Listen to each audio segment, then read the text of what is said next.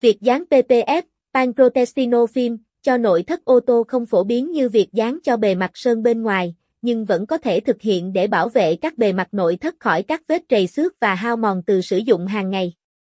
Dưới đây là một số điểm cần lưu ý khi dán PPF cho nội thất ô tô. Chọn bề mặt cần bảo vệ, xác định các bề mặt nội thất mà bạn muốn bảo vệ bằng lớp PPF, bao gồm các bề mặt như bảng điều khiển, bảng đồng hồ, vô lăng, các khu vực tiếp xúc thường xuyên, v.v. Loại lớp PPF, chọn loại PPF phù hợp cho bề mặt nội thất của bạn. Có các loại PPF mờ và trong suốt, và bạn có thể lựa chọn loại phù hợp với thẩm mỹ và mức độ bảo vệ mong muốn. Chuẩn bị bề mặt, trước khi dán PPF, đảm bảo làm sạch và chuẩn bị bề mặt nội thất một cách cẩn thận để loại bỏ bụi bẩn, dầu mỡ và bất kỳ tạp chất nào khác.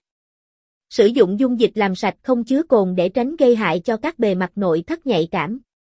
Lắp đặt PPF, cắt lớp PPF theo kích thước và hình dạng của bề mặt nội thất, sau đó lắp đặt cẩn thận để đảm bảo không có bọt khí hoặc vết nhăn nào xuất hiện.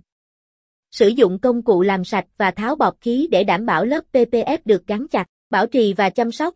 Sau khi lắp đặt, đảm bảo bảo dưỡng và chăm sóc lớp PPF như hướng dẫn của nhà sản xuất để giữ cho bề mặt nội thất luôn trong tình trạng tốt nhất.